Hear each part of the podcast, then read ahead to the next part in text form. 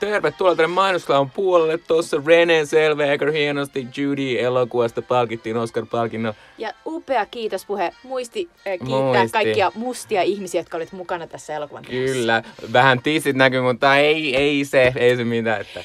Eli oikeasti tervetuloa Jutan ja Mikon popkemujen pariin. Minä olen Jutta. Ja minä olen Mikko. Ja tuo tuossa oli Oscar-biisi, Oscareiden teemabiisi, eli biisi, joka soi aina mainoskatkolle lähdettäessä, kun katsotaan Oscar eh, suoraa lähetystä. Ja toivottavasti monille nousi ne Oscar-herkut sinne niin kuin suuhun, ne kaikki ihanat maut. Mulla yleensä eh, ehkä just nachot ja salsa.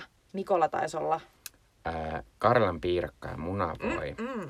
No, mutta sitä mä mietin, että onko kukaan Amerikka ikinä kuullut, koska Oscarit kuitenkin tulee kaupalliset kanavalta Amerikassa, nehän menee mainostauolle. Niin, se on totta. Ja Suomessa siis tosiaan tämä tulee Yleltä jälleen kerran tänäkin vuonna, niin sen takia tota, toi biisi siellä soi ja sitten Suomessa ö, suomalaiset tota, kommentaattorit alkaa pölöttää tuon päälle. Mutta eikö tota myös jonain vuonna ää, Oscarit tullut joltain nelosen Ne kanavalta? tuli ja silloin... Niin kuin, oliko silloin tota musiikkia? Ei ehkä ollut. Mun mielestä Ne. silloin oli ehkä mainoskatkoja. Ja Mut silloin... missä välissä niistä pölötti ne selostajat? Eikö ne ollut siis? Mm, Ei mun mielestä ehkä siellä väleissä sitten ollut. En niin. minä muista. Mutta tietysti se on myös. Amerikassa on enemmän mainoskatkoja kuin Suomessa. että sen takia, että sä oot olla joillekin niillä mainoskatkoilla. Mm. Joo, todellakin. Joo. Mutta siis äh, tämä on äh, Jumi Kemut, äh, populaarikulttuuriin perehtynyt podcast. Ja mm, tällä kertaa me jutellaan meidän yhdestä toistuvasta lempiaiheesta, eli Oskareista. Oskarit on tänä vuonna tosi aikaisin, eli ne on jo tulevana sunnuntain ja maanantain välisenä yönä, eli, eli oikeasti 10. helmikuuta Kyllä, eli puolella. noin, eli noin pari viikkoa aikaisemmin kuin Joo. normaalisti. Monesti ne on mun mielestä ollut niinku jo, siis ne on ollut maaliskuun puolellakin. Onko jopa ollut? Joo, saattaa olla. Mun mielestä mutta kyllä. Että nyt, nyt niitä on yritetty aikaistaa, varmasti monestakin syystä, mutta e, me jutellaan siis Oskareista vähän myös ehkä sillä tavalla e, syvällisemmin kuin yleensä. Me ollaan yleensä e, tässä podcastissa veikkailtu meidän tällaisia arvailuja, että mitkä elokuvat tulee yli, ylipäänsä voittamaan ja, ja keille näyttelijöille menee pystejä. Se on ehkä vähän mm, plää tänä vuonna, mm. että me halutaan tänä vuonna keskustella enemmän siitä, että mistä Oskareissa on oikein kysymys, minkä takia me katsotaan niitä ja, ja mikä on oikeastaan Oscar-elokuva. Siis mi, Mm. mm. Mistä tässä koko jutussa on kyse? Koska hirvittävästi tämän ympärillä pyörii tietysti koko maailman elokuva, väki suuntaa katseensa nimenomaan Oscareihin. Ja varmasti eniten niin kuin ihmiset sieltä voi bongata jotain tuttuja kasvoja, koska puhutaan maailman suosituimmista elokuvista, eli Hollywood-elokuvista. No ei puhuta maailman suosituimmista elokuvista, koska kukaan ei katso näitä enää nykyisin. Niin, mutta ja, totta, ja sanotaan näin, että vaikka, vaikka Bollywoodissakin on varmasti niinku Mm. mm. ehkä enemmän sitten kat- katsojia per elokuvat ynnä muuta. Mutta joka tapauksessa puhutaan maailman isoimmasta tähtikoneistosta. Kyllä. Eli puhutaan tosi, tosi kuuluisista ihmisistä. Mm. Ja Mutta- on Oscar-palkinto varmaan maailman kuuluisin palkinto. Mm, ja on sillä jonkinnäköistä meriittiä vielä, mutta keskustellaan siitäkin Mm. tänään.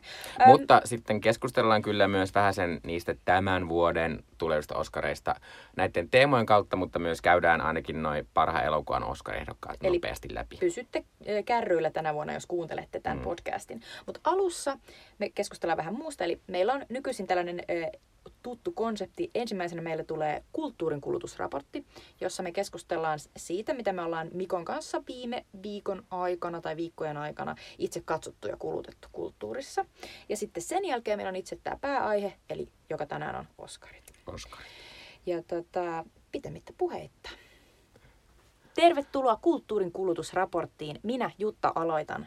Ää, viime viikkoina ää, olen ää, keskittynyt lukemaan suomalaisesta elokuvatuottajasta. Hän on sellainen kultasormi, jonka ää, alle voi laittaa sellaisia titteleitä kuin häjyt, levottomat, pahat pojat, luokkakokous, ynnä muuta, ynnä muuta. Eli kysymys on Markus Seliinistä, äh, Solar Filmsin äh, perustajasta, Renny Harlinin bestiksestä ja muutenkin tällaisesta aika monipuolisesta kaverista. Ja hän Äh, teki semmoinen luukki, että hän on ehkä silleen, että ihmiset niinku tavallaan ehkä tuntee hänet ulkonäöltä mm, enemmän kuin... Vähän sellaiset punaiseen tintatut Mm. mm. lasit, äh, pitkä tukka ponnari. Ja ää, vähän semmoinen, niinku, siitä tulee vähän semmoinen mysteerityyppi, kun se on Mm. koko ajan aurinkolaiset, että... Kyllä. Mutta niin tommoset taustajäpät yleensä on vähän mysteerisiä. Mutta siis Selin on tosiaan, ei, ei mikä tahansa taustajäpä, vaan siis suomalaisen elokuvan äh, niin kuin uuden, uuden aallon, eli sanotaan, puhutaan 90-luvusta e- eteenpäin. Niin, Kuulostaa niin tärkein, erittäin fansia jo, sanoa suomalaisen elokuvan uusi Mut- aalto. Mutta mies, joka on ollut niin kuin tosi todella niin kuin ehkä merkittävimmässä äh, roolissa tässä suomalaisen elokuvan äh, tavallaan kaupallistumisen äh, niin kuin kehityksessä. Ja, tota, äh, ja siitä, että, että ollaan saatu niin kuin näitä uusia Uuno Turhapurojen jälkeen niin kuin tällaisia isoja, isoja menestyselokuvia. Eli suomalaiset on käyneet katsomassa niin kuin 100 000 päisesti elokuvia. Pahat pojat nähtiin, tai sa, sai 610 000 Aivan katsojaa, joka on siis aivan, aivan sairaasti.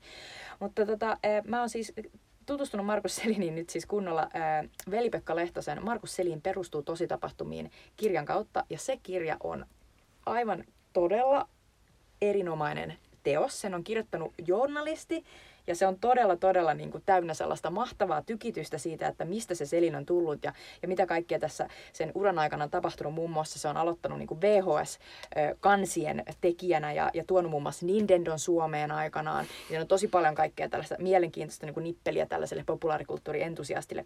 Mutta tietysti kaikista hauskinta luettava on ollut nämä Markus Selinin ja parhaan kaverinsa Lauri Harjolan eli Renny Harlinin seikkailut Hollywoodissa. Ja tota, ylipäänsä se koko tarina, miten nämä jätkät onnistuu tekemään jäätävä polte-elokuvan, joka sitten sensuroidaan Suomessa, kielletään sen esittäminen neukkuvastaisena ja, ja tavallaan niin kuin sitä kautta sitten eh, Renny lopulta niin kuin päätyy jäämään sinne Amerikkaan ja Markus Selin tulee niin, kuin niin sanotusti maito lentokoneella takaisin Suomeen. Ja se on hauska tarina, mutta kaikista eniten tässä kirjassa niin kuin huvittaa ja niin kuin aina kutkuttaa se, että kun Renny oli naimisissa yhden maailman isoimman Hollywood-staran kanssa, eli Gina Davisin kanssa, niin ne tarinat, missä Markus Selin, Renny Harlin ja Geena tekee kaikkea yhdessä. Tämä on mun mielestä yksi niin kuin, hauskimmista. Eh, Geena soittaa eh, Rennyn Bestikselle, eli Markukselle ja muutamalle muulle suomalaiselle jäpälle, muun muassa Jari Komulainen, tänne Suomeen ja ehdottaa niille, että hei, yllätetään Renny, viedään se synttärimatkalle. Rennyllä on synttärit. Ja Geena tietysti lennättää nämä kaverit, suomalaiset jäbät täältä ensin Amerikkaan, siellä yllätetään Renny näin. Sitten lennätään kaikki yhdessä Akapulkoon, jossa siis on sellainen viiden tähden megahotelli. Gina on siis varannut sieltä kaikille omat bungalovit ja siis joka iltaan, niin kuin, joka päivä iltaan erilaista ohjelmaa. Käydään jollain niin kuin, katsomassa jotain sellaisia niin kuin, nuoria hurjapäitä, jotka syöksyy mereen, hyppelee, niin kuin, tekee sellaisia niin kuin, kuolemaa uhmaavia temppuja. Sitten käydään jollain syvän meren kalastuksella. Ja, siis tehdään ihan mitä tahansa. Ja koko ajan on piikki auki. Mikään ei maksa mitään. Ja sitten kun ollaan lähdössä pois, päivien ja päivien niin kuin, fiilistelyjen ja juhlin, juhlimisen jälkeen, niin Markus Selin ei haluakaan lähteä pois. Se tekee siis, se on jäänyt sinne omalle bungaloville, jossa on tietysti oma puuli, mm. ja hyppii siellä alasti niin kuin sellaisia pommeja sinne veteen, ja tilailee koktaileja, ja sitten menee, menee piiloon sillä hetkellä, kun pitäisi lähteä pois. niin tota, Geena yksinkertaisesti ottaa sen niin kuin porukassa mukana olevan Jari Komulaisen, vie sen siihen syrjään ja sanoo, Jari, sun on pakko jäädä tänne ja etsiä se Markus ja tuutte sitten myöhemmin. Ja Geena antaa sinne hotellille vaan luottokortti sanoo, these two guys, they stay here ja get them, you know, flight tickets. Ja Geena ja Renny lähtee ja tyypit jää sinne vielä viettämään hauskaa Oho. niin kauan, kun he, kunnes heidät löydetään. Mutta Mut Geena on aina ollut kyllä semmoinen Mm. selvästi tommonen aikaansava nainen, koska nykyisinkin hän on, hän on tuota, tuolla Hollywoodissa semmoinen feministivaikuttaja. Niin Kyllä, Geenalla on sellainen tutkimuslaitos, joka, kyllä. joka ö, tuottaa sellaista tärkeää dataa siitä, että mikä on naisten edustus elokuvissa ynnä muuta. Mutta siis toi on vain yksi tarina, mutta, mutta jotenkin niinku, se on niin uskomatonta ajatella. Mua, mua niinku ärsyttää, että miten mä oon ollut liian pieni ymmärtämään sitä sekoilua. Tuossa myös kerrotaan niistä joka kesäisistä helikopteri... ö, bakkanaileista, kun Renny, Geena, Markus Selin, Rita Tainola, seurapiiritoimittaja Ilta-Sanomista ja moni muu lentää yhdellä niin kuin kopterilla ympäri Suomea erilaisiin äh, niin kuin rantarokin ta- tapaisiin niin kuin festareille, missä Renny ja Geena vaan nousee lavalle ja laulaa jotain suomalaista kappaletta ja huutelee kaikkea ja pitää hauskaa. Ja Ai 15 Gina 000. Davis lauletaan suomalaisia kappaleita tuossa Rantarokissa. Siellä ne laulelee kuule ja suomalaiset niin ottaa, ne, ottaa ne suurina kuninkaallisina vastaan. No anyway, mutta se on tosi hauska se kirja ja se on tosi hyvin taustotettu ja siitä oppii hirveästi myös siitä, että millaista on olla, olla tota suomalainen niin kuin, tavallaan elokuvan tekijä niin kuin 90, 80-90-lukujen vaihteessa, kun ollaan vielä niin kuin tässä Neuvostoliiton niin kuin naapurissa ja mitä tapahtuu sen jälkeen, kun Neuvostoliitto romahtaa. Ja, ja tavallaan se on, se on hienoa kulttuurihistoriaa. Hei, saanko kysyä yhden kysymyksen? Kysy. Puhutaanko ne Renny ja Geena Kaalasta? Kyllä, puhutaan. Joo, se on Hyvän tämmönen- tekeväisyysgaala. mm. Joo, tääkin mua harmittaa, että mä en ole nähnyt tätä. Muakin harmittaa. Mutta anyway. Mutta sitten tämän lisäksi niin mä oon tota kattonut ää, Netflixistä löytyvän Adam Sandler-elokuvan Uncut Gems, joka on siis suomennettu hiomattomat timantit, joka on siis mun mielestä aika, no, joka tapauksessa Uncut Gems, jonka englanninkielinen nimi on paljon iskevämpi, niin se on äh, Benia Jos Safdien tällainen tota, erittäin äh, korkeaoktaaninen menevä elokuva sellaisesta mafioso tyyppisestä, mutta vähän luuserilta näyttävästä jalokivikauppiasta, joka, jolla on sellainen niin kuin, erittäin paha uhkapeliongelma. Ja, ja tavallaan tämä on sellainen niin kuin, elokuva, jossa on hirveä meno päällä koko ajan. Kamera vaan koko ajan niin kuin, pyörii ympärinsä sellaisessa jalokiviliikkeessä, jossa siis tämä Adam Sandler niin kuin, tekee koko ajan näitä diilejä. Ja sanotaan, että aina kun se saa käsinsä jotain niin kuin arvokasta, niin se on aina välittömästi panttaamassa sen eteenpäin ja lähdössä pelaamaan.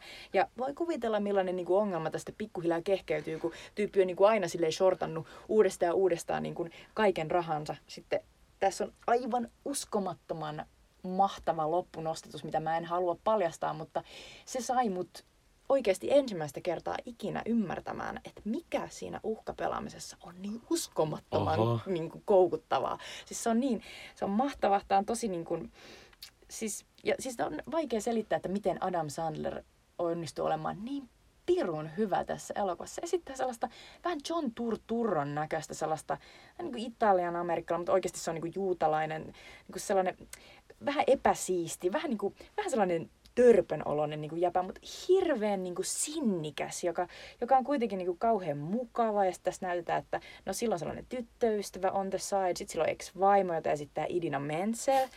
Mahtavaa nähdä Idina- Menzel ylipäänsä jossain. Hän on siis Frozen, Vai Frozen Adina. Dazig? Niinpä, Nijija, kuten John Travolta Niin. yritti joskus sanoa. Mutta joka tapauksessa hän on siis Frozenin Elsan äänenä kaikista tunnetuin varmastikin. Niin hän esittää siis Sandlerin ex, ex-vaimoa. Ja hänellä on aivan mahtava repla yhdessä kohtauksessa, missä hän katsoi Sandleria naamaa tosi pitkä aikaa. Ja sitten silleen, että your face is so stupid. Nauroin tällä aika paljon. Mutta siis tää on vaikea, vaikea puhua tästä enempää spoilaamatta, mutta tää on järkyttävän niin kuin nopea äh, tavallaan liikkeinen, siis hengästyttävä tahtinen äh, elokuva siitä, että miten tavallaan järjettömään paikkaan yksi jäpä voi joutua, kun se loputtomiin tavallaan vaan niin kuin omia betsejään, yrittää aina päästä paremmille voitoille, mutta aina häviää. Ja se on tosi hauska myös sen takia, että siinä on Lakeith Stanfield, ihana niin kuin yksi lempisivuosatyyppejä Mm. mm. tällä hetkellä. Ja siinä on tosi hauskassa tota, kummallisessa pikkuroolissa oikea NBA-tähti Kevin Garnett. Oho. Äh, mua vähän harmittaa, että tuli tuonne Netflixiin. Ei sen takia, että, tietysti se on kiva, kiva, että mahdollisimman moni näkee sen, mutta koska tämä on sellainen elokuva, joka olisi ehkä ollut hienoa kokea Se elokuvateatterissa. olisi ollut tosi hauskaa nähdä isolta. Ja, ja tota, tämä siis oli jossain vaiheessa semmoinen, puhuttiin, että nyt se Adam saa Oscar-ehdokkuuden, että tämä on mahtavaa. ja aivan hyvin olisi voinut mut- saada. No se, olisi, varma- se oli onnan tosi lähellä. Mm. Ää, ja sitten toinen juttu, että ootko nähnyt näiden Safri-veljesten tota, sitä ekaa leffaa? Onko se Daddy Longlegs? Ei. Ei, okei. Okay. No okei, okay, sitten se on toka leffa, mutta viimeisin leffa ennen tätä niin oli semmoinen, se on Good Day tai Good Night, mutta se on semmoinen, missä Robert Pattinson esittää sellaista pikkurikollista, jolla on vammainen veli, jota pitää suojella koko ajan. Aivan, joo. Mä en Mm. itse asiassa nähnyt. Joo, mutta se on mun mielestä Netflixissä, mä oon nähnyt sen, se on toi korkea oktaani, oktaaninen, onko se oktaaninen? Joo. Okt, niin. Joo, se, Niin. se on bensasta Joo, sanotaan. kyllä mä tiedän, äh, että se tulee bensasta, mä en vaan tiedä sitä sanaa. Niin se kyllä sopii siihenkin, että tota, Joo, tossa tulee Joo. siis hiki. Ja siis se on, se on sellainen, että jos te olette ikinä nähneet Robert Altmanin elokuvia, niin se oli tällainen amerikkalainen author, jonka elokuvissa puhutaan koko ajan jatkuvalla syötöllä. Se on sellainen koko elokuva niin kuin sellainen puhemassa, missä ihmiset puhuu vaan toistensa päälle koko ajan, ikinä hiljasta hetkeä. Tämä on samanlainen elokuva. Tästä tämmöinen hauska anekdootti, jota mun, kun mä kuuntelin jonkin podcastia, jossa homoseksuaalit ihmiset puhuu elokuvista. Ja sitten kaikki homoseksuaalit ihmiset tietää, kuka Idina Mendes on.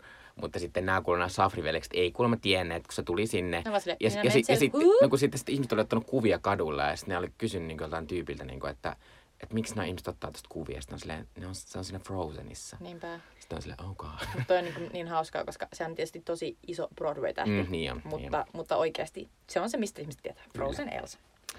No mitä sinä olet äh, kuluttanut? No siis minä olen kuluttanut paljon tätä Oscar-elokuvia viime aikoina, mutta en halua puhua niistä nytten. Öö, no tämä eka leffa, mä puhun, niin on tämmöinen Oscareita lähellä, että jos olisi ollut jotenkin oikeudenmukaisempaa ja ehkä ei niin miespainotteista tämän vuoden oscar niin sitten tuota, tämä elokuva olisi ehkä menestynyt paremmin, että tämä menestyi Golden Globessa.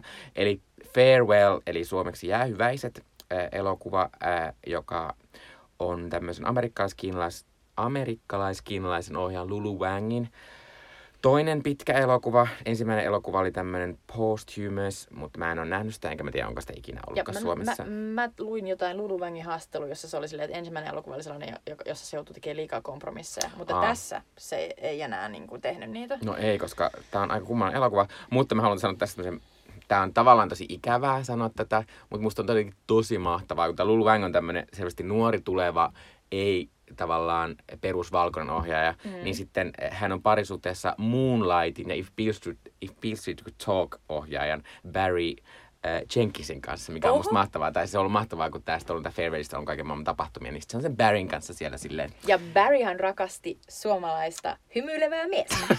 Muistetaan Kaikki tämä. muistaa. Kaikki muistaa. Barry tämän. muistaa ainakin siitä. Että, Niinpä. joo.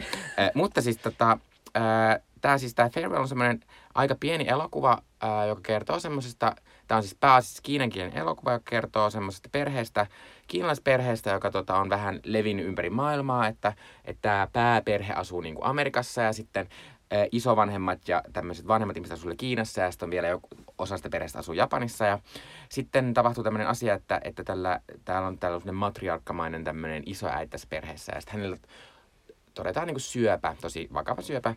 Ää, ja sitten tota, sit kaikille tulee semmoinen, oh my god, meidän pitää lentää tuonne maahan. Mutta sitten se juttu on se, että kun Kiinassa on kuulemma jonkin verran tapana se, että jos vanhuksella ei ole kamalan vaikea sairaus se, eli, eli jos se on semmoista, niin kuin, että oireet on lähinnä yskää, vaikka se kuolisikin siihen kolmen viikon päästä, Niin, niin, niin. sille ei kerrota siitä. Aivan. Niin sitten tavallaan se, se konflikti tässä syntyy siitä, että kun tämä amerikkalainen tyttären tytär jota esittää Okokfiina, joka on tämmöinen amerikkalainen aika kovassa nousussa oleva ää, koomikko, ää, niin, tota, niin hän ei oikein ymmärrä tätä. ja on vähän paskana siitä. On silleen, eikö tämä vähän, er, että tämä on täysin yli laitonta Amerikassa. Sitten on silleen, että älä tuu tähän. Ei Et, tää- et, älä ei, ei mitään. Amerikassa, ei täällä Kiinassa tehdä noin. Mutta siis tämä on tämä pääjuoni, mutta tämä on, tää on silleen mahtava elokuva, että, että koska tämä Lulu Wang itsekin on niinku kiinalainen, niin sitten se kuvaa jotenkin sitä Kiinaa, Kiinan kulttuuria, varsinkin semmoista, semmoista vähän semmoista, no nousukus on väärä sana, mutta sitä sellaista, niin kuin, että kymmenen vuotta sitten nämä ihmiset oli köyhiä. Ja nyt ne ei enää köyhiä, koska siinä on tullut niin paljon rahaa ja mahdollisuuksia mm, työpaikkoja ja kaikkea. aivan. Niin tavallaan semmoista kummaa kulttuuria, missä niinku kaikki asiat on uusia ja miten niinku jotenkin kaikki vaikuttaa jotenkin vähän semmoiselta tilapäiseltä ja kaikkien suhtaudutaan aika rennosti. Joo. Ja sitten sit tässä on ihan mahtava semmoinen hääkohtaus, missä sitten näiden pitää vähän niin kuin feikata semmoisen toisen lapsen lapsen häät, että se on se syy, miksi ne kaikki olisi tullut sinne, mikä on vähän ilkeätä sille- kuulostaa tosi mikä, mikä on vähän, il, mikä on vähän ilkeätä sille lapsen lapselle, mutta, tota, mut, joo. mutta, tota, mutta se on semmoinen mahtava, jotenkin se hääjuttu on, kun siellä on koko ajan semmoisia kummallisia esityksiä ja sitten kaikki on pukeutunut sille eri lailla kummallisesti erilaisille juhlallisuuden asteille, että joillekin on teepaita, joillekin on täysin pitkä semmoinen tosi hieno niin kuin niin iltapuku. hauskalta. Joo, ja sitten, ja sitten, tota, ja sitten kaiken maailman on myös semmoisia, niin kuin, että miten niin kuin, että mitä mä oon ymmärtänyt, niin kuin, mä kuulen podcasteja, jossa semmoiset niin aasialaiset ihmiset on puhunut tästä, niin sanoo, että tässä elokuvassa kuvataan myös hirveän hyvin niin kuin kiinalaisen perheen se juttuja, ja varsinkin sitä, miten niin kuin, ää, vanhemmat naiset suhtautuu nuorempiin naisiin. Tässä on koko ajan sellaisia mahtavia, tämän isoäidin, ää, jota esittää Ju Chen Zhao, ja sitten Aquafinan välillä semmoisia mahtavia semmoisia, niin kuin, että et, että kyllä minä nyt rakastan ja silleen, että mitä helvettiä, mitä sinulla on päällä ja niin kuin, että et, mitä sä teet elämälläsi ja semmoista ihme. Töksät- tökkivää. No, no kun se on semmoista töksäyttelyä, mutta ei siellä samalla tavalla niin kuin Suomessa, Niin, vaan se on silleen, että siinä vaan näkee, että tälleen vaan osoitetaan kiintymystä, että sä oot niin kuin vähän huolissaan sitä, yritet niin kuin pushata sitä eteenpäin tälleen. Niin, niin. Niin tavallaan se, on, se, se oli tosi hauskaa ja sitten jotenkin semmoista raikasta, mutta tietysti se pitää tavallaan, kun se on silleen humoristista, että sitten jos ei tiedä, että tässä oikeasti on tämmöinen kiinalainen ihminen tekemässä tätä, niin sitten se voi vaikuttaa vähän myös semmoiselta niin ilkeältä nauraskelulta, mutta ei se musta ole ollenkaan sitä. Ja sitten tässä on myös silleen, niin kuin, että kun sitä Lulu Wang on kuitenkin, mä jotenkin oletin, että kun mä menin kuulin tässä elokuvasta, niin katsoin, että, että tämä olisi jotenkin niin kuin paljon suoraviivaisempi indie, semmoinen draama-asia. Mm. Mutta sitten tässä on, myös, tässä on myös kauhean paljon semmoista tiettyä taideelokuvamaisuutta ja semmoista, niin kuin, että kuvataan tosi hienosti sitä, sitä kaupunkia, missä Be- Be- Be- Pekingissä nämä mun mielestä on.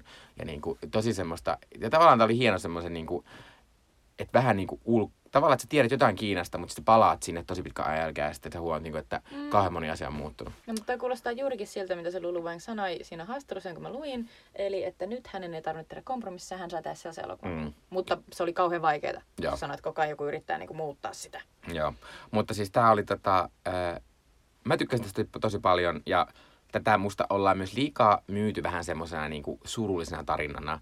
Ja musta niin, oli, kuulostaa niin tosi musta, hauskalta. Niin, niin musta oli hauskaa ja viihdyttävää. Että just ja siinä joo. oli se puoli se, että okei, se mumma kuolee ehkä kohta, mutta, mutta ennen sitä tapahtuu paljon. Niin, sellaista mm. on elämä, se loppuu joo. kuolemaan. Ihan siis to, kuulostaa jotenkin tosi Joo, niin kuin, Et suosittelen tulee vastaan, että tämä ei, ole, ei mikään raskas elokuva ja myös mun mielestä Lulu Wang vaikuttaa tosi mielenkiintoiselta elokuvan tekijältä ihan niin. Joo, joo tästä.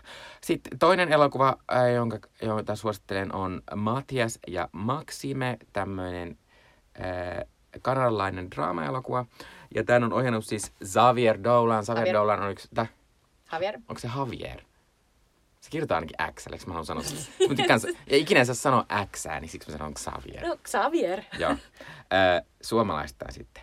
Äh, Mutta Xavier Dolan on tämmöinen mieletön tämmöinen niinku, äh, ihme lapsiohjaaja, joka siis on 31... Joka on nyt jo aikuinen ihminen. No on, on, on, on. mutta hän on siis 31-vuotias tämmöinen, on jo kahdeksan pitkää elokuvaa ja se on sen ensimmäisen pitkän elokuvan I Killed My Mother, vaan kun se oli 20-vuotias. Ja tota, ää, ja tai se eh... sen, kun se oli 19, se tuli ulos, niin, kun se oli 20. Joo, joo, kyllä. Muistan tämän. Ää, ja sitten tota, ää, mä siis oon tykännyt melkein kaikista tämän Dolanin elokuvista ja tota, ehkä mun lemppareita on semmoisen sen toka-leffa, joka tuli Suomeenkin. Ja se oli jotenkin vähän pikku hitti, ainakin musta tuntuu, että mun opiskelijapiireissä kahden moni kävi katsoa. Se oli silleen, ai se oli Eli kangastuksia, Les Amours siis Sehän oli, sehän oli iso indie-hitti mm. Suomessa. Mä muistan, että se oli oikeasti sellainen, että, että ihmiset, jotka ei ylipäänsä käyneet leffoissa, niin nekin näki sen. Mm. Koska siinä oli Knifein musiikkia ja muistan, että se oli, se oli tosi sellainen niin kuin, tavallaan... Just... Ja olihan se upean näköinenkin. Oli, mä, en, mä en ole nähnyt sitä moneen vuoteen, että katsoa, että onko se hyvin säilynyt vai se kovin trendikäs. Se on, niinku, se on niinku oikeasti hänen niinku sellainen kaikista niinku mainstreameen. Joo, se voi olla. Ja sitten mun toinen lempari on äh, Mami, joka on tämmöinen aivan siis käsittämättömän upea tämmöinen äh, vähän vaikeasta niin kuin lapsesta ja sen äidistä äh, kertova elokuva ja siitä, miten ne yrittää selvitä siinä niiden aika köyhässä arjessa. Äh, ja se on aivan upea, siinä on mielettömän hienoja kohtauksia, ihan mahtavaa musiikkia. Ja, ja se jos... muistutti meitä kaikkia siitä, että miksi ranskakielinen Celine Dion on täydellistä. Täydellistä, ja myös miksi Blue Dabadiba on hyvä kappale. ja se on totta. äh, mutta siis tota, joo. Ja sitten ehkä kansainvälisesti tunnetuin tämä Dolan sen takia, että se ohjasi Adelen Hello-musiikkivideon, mikä on vähän surullista, mutta näin. Ei se ohjaa, vaan se, että se on tullut Mutta siis tota, äh, tämä on siis hassu, että Dolanilla ää, tota, oli pari vuotta vähän vaikeaa, koska Dolan yritti vähän preikata tuolla Amerikassa ja tehdä englanninkielistä elokuvaa. Hän tekikin tämmöisen elokuvan, jonka nimi oli The Death and Life of John F. Donovan joka ilmestyi viime vuonna, ei ikinä Suomessa kyllä, enkä tiedä missä muuallakaan, mutta siitä tuli semmoinen Hulu-floppi, ja se oli semmoinen, mihin oli hankittu niinku ihan kunnon tämmöisiä tähtiä, siinä oli Kit Harrington, eli Game of Thrones tähtiä, Natalie Portman ja Susan Sarandon ja Kathy Bates, ja se oli, ja se oli nähtävästi tosi vaikea, niin kuin jotenkin silleen, se, se Oliko tuotti... tämä nimenomaan se, joka oli myös Cannesissa, joka floppasi? Vai... Kyllä, joo, kyllä joo, tämä oli just se. Koska, koska Dolan on ollut nimenomaan tällainen niin kuin, ikään kuin taidepiirien lemmikki, eli hänen mm. elokuvistaan on aina pidetty ja ne ovat aina niin kuin nousseet sen ensimmäisen jälkeen niin kuin sinne Cannesin niin kuin isoihin sarjoihin Kyllä. ja, ja niin kuin todellakin hän on saanut aina gloriaa. Mm. Mutta sitten onneksi sitten hän saa varmaan saatikin takkiinsa tuota siellä Hollywoodissa, niin sitten nyt hän viimein tänä vuonna, tai viime vuonna, tai milloin ikinä kuvaska tämän elokuvan, mistä nyt puhun, niin palasi tekemään tämmöistä ihanaa, aika pienimuotoista kanadasta, kanadalaista ranskakielistä queer indietä. Ja tämä siis tämä Mattias ja Maxime kertoo siis tämän Dolanin Dolan myös näyttelee aika usein omissa elokuvissaan. Hän on aika hyvän näköinen äh, mies. Äh, niin, tai poika. Hän on niin Joo. niin nuoren näköinen. Äh, mutta tota, äh, tämä kertoo Dolan estämästä Maximesta ja sitten tämmöisestä Gabriel Dalmeida Freitasin esittämästä Matiaksista, jotka on siis tällaisia niin kuin, erittäin pitkään ystäviä, tämmöisiä niin kuin nuoruuden ja varmaan lapsuudenkin ystäviä. Ne on tosi, niin kuin, tosi ää, läheisiä ja niillä on tämmöinen mahtava semmoinen nuorten miesten jengi, jotka niin koko ajan hengaa yhdessä. Ja sitten tämä Maxime, ää, kun tota, äh, Matias, jota siis Dolan ei esitä, Aivan. niin, niin hän on, Ei hän on tommonen, joka yrittää aikuistua vähäsen. Ja hänellä on tämmöinen hieno ura pankissa ja kaikkea tällaista. Ja sitten, sitten tämä Maxime taas on tämmöinen, että hänellä on tosi vaikeaa, kun hänen äitinsä, äitinsä on siis äh, kova alkoholisti ja niin kuin tällainen, niin sitten hänen pitää pitää hänestä siitä huolta koko ajan, kun hän yrittää nyt vierottua sitä alkoholista. Mutta sitten hän kuitenkaan haluaa tämmöisen jonkun uuden asu- alun elämälle ja sitten hän on lähdössä niin kuin pois Kanadasta Australiaan. Ja sitten tavallaan, että, että tästä tämmöisestä, siis se kertoo tavallaan nä, tästä kahden pojan tämmöistä jännitteistä suhteesta. Ehkä kun sanoin tuossa queer-alussa, niin ehkä tiedämme, mistä tämä jännite mm, johtuu. No spoilers, mutta kuitenkin. Mutta kaikki, jotka menee katsoa tämän, niin varmaan tietää, että tässä on tämmöinen alavire. Mutta siis tässä tavallaan on monia niitä sellaisia palikoita, mi- mi- mistä tämä Dolan on erittäin hyvä. Tässä on koko ajan tosi ihana, elämänmakuinen tunnelma. Sitten jotenkin kaikki on stylattu silleen, että et se ei niinku huuda sitä, mutta silti niinku tavallaan on vähän silleen, "Ah, miksei mun tyyli ole tommonen. Joo, toi on semmoinen- aina se. Tuli, tulee sellainen, että toi takki. Mä Niin. muistan niin kuin jossain Lawrence Anywaysissa, Niin. niin mä muistan se, se punatukkainen mimmi, joka mm. Sitten semmoinen koko ajan silleen, miksi mulla ei ole ton vaatekaappi? Niin. Tai tavallaan, se, tavallaan ne vaikuttaa siltä, niin kuin, että ne ihmiset on vaan silleen, aah, no mä otan ton Niin ja se, ton mä ja heitin ton." tän mun päälle. Niin, ja sit, ja sä oot silleen, miksi sä ja näytät ja kun- tolta? Ja kun sen elokuvassa on myös semmoista, että tuntuu, että, niinku, että kaikki näyttää silleen, että no Mm. nyt tehtiin tämmönen, mutta sitten kaikki näyttää jotenkin täydelliseltä, se on mahtavaa. Tuosta muuten tuli mieleen, että ehkä Dolanin elokuvat paljastaa sen, että, niin kuin, että mitä me yleensä ei tajuta, että elokuvat on täysin rakennettuja. Mm. Että kaikki niihin on pitänyt valita. Niin Dolan niin kuin, tavallaan saa valita ja se valitsee vain tosi hyvän näköisiä asioita. Kyllä. Ja, mutta myös tässäkin oli semmoisia outoja popmusiikkikohtauksia, koska tässä yhdessä semmoisessa äh, kap- kohdassa, missä nämä pojat istuivat autossa, änkeytyneen semmoisen autoon, kun ne on joskus toisiin bileissä, ne on sitten, hei, nyt laitetaan se meidän lempikappale, ja sitten siellä soi joku semmoinen pari vuoden takainen Ranskan Euroviisi, ja musta se on ihanaa. Toi oli ihana, se mankas kuullut tästä, että sieltä Joo. tulee Euroviisu. Joo. Tämä on erittäin suuri eh, queer-fanikunnalle myös flirttaus. Mm, kyllä, vaikka mä en tiedä, miten tunnettu asia Eurosta on Kanadassa. Ainakaan mm. he eivät osallistu toisin kuin Australia. Öö, mutta tota, ei, tästä en sen enempää halua kertoa, mutta tämä oli musta jotenkin ihana. Jotenkin tässä oli semmoista, tai jotenkin näissä on semmoista niinku tiettyä semmoista, öö, näissä on tosi hienosti kastattu nämä kaikki ihmiset ja niissä, niillä on tosi hyvä kemia ja jotenkin, jotenkin en mä tiedä, jotenkin sitten on tullut semmoinen lämmin ja ihana olo ja sitten semmoinen, niinku, että ja näissä elokuvissa myös semmoista, että se queer-mäisyys ei ole niinku mitenkään sellaista pääliimattua, eikä myöskään sellaista, että se on niinku kenenkään ainut ominaispiirre, vaan se on joku ominaispiirre, niinku, kaik, niinku, että se on jotenkin monipuolisia on nämä Ne on tosi queer-hahmot. rikkaita ne hahmot aina. Melkeinpä. Kyllä, mutta tota, äh, kiitos äh, Dolan, että tota, äh, palasit tonne India-juurille. Oo. Kyllä mä toivon, että se jossain vaiheessa taas saa tuolla Hollywoodissa yrittää ihan sen takia, että, että olisi se, musta se on aina söpöä, kun omat lemppari ulkomaiset ohjaajat tekee jotain, mutta aika harva Yleensä siellä. ne, Mm, niin, se Hollywoodin koneisto aina murskaa siellä Mm. tähtiä. kyllä. Mutta mun täytyy vielä sanoa, että mä toivon, että se ranskalainen Euroviisu tota, biisi olisi ollut Le Moustache. Ei kyllä ole Se ei kyllä ollut se Se oli se, jonka laulu semmoinen yksi hammaslääkäri. Okei. Okay. Joo. Äh, mutta tässä, nämä meidän, tässä tämä meidän raporttimme. Joo, ja seuraavaksi me siirrytään sitten niihin isoihin bileisiin, eli Oscareihin. Oskareihin. Eli din, din, din, no niin. Eli tervetuloa tänne Oskarin ääreen. No niin, nachot valmiina. Nyt me puhutaan näistä Os- tämän vuoden Oscarista tähän alkuun. Me ei käydä todellakaan jokaista kategoriaa läpi, eli Toisin Kä- kuin aike, aiemmin kyllä. tehty. Ja itse asiassa mä muistelin mun mielestä siis eh, ensimmäinen meidän podcast-jakso oli nimenomaan tästä aiheesta, että me, yrit, me veikattiin Oskareita. Mä voin uskoa Mm. tämän. Eli minä ja Mikko ollaan pitkän linjan Se Oscar. taisi olla La La Land vuosi ehkä. Olisiko se ollut? Voi Faye Dunaway ja, ja Ei, Warren ei se ehkä ollut. Ai vitsi. Mm. No, Mikä oli ennen sitä? Ei muista. ei muista. Äh, mi- tästä käsisestä puhutaan kohta. Mm. Äh, mutta siis äh, nyt käydään nopeasti. Eli parhaan elokuvan Oscar-ehdokkaana on tänä vuonna autoelokuva Ford vs. Ferrari, äh, Martin Scorsesen 100 tuntia kestävä Irishman, Taika Waititin äh, natsikomedia Jojo Rabbit, äh, Todd Kauhea Kankkunen Phillipsin Phillipsin Jokeri, joka on myös Suomessa ollut erittäin suosittu, eli varmaan moni on nähnyt. Greta Gervikin Pikkunaisia, joka on ihana, joka tuli ensi iltaan viime viikolla. Noah Baumbachin Marriage Story, joka on mahtava ja löytyy Netflixistä. Sitten Sam Mendesin 1917, joka tuli pari viikkoa sitten Suomessa ensi iltaan. Se on tämmöinen juokseva ää, sota-elokuva.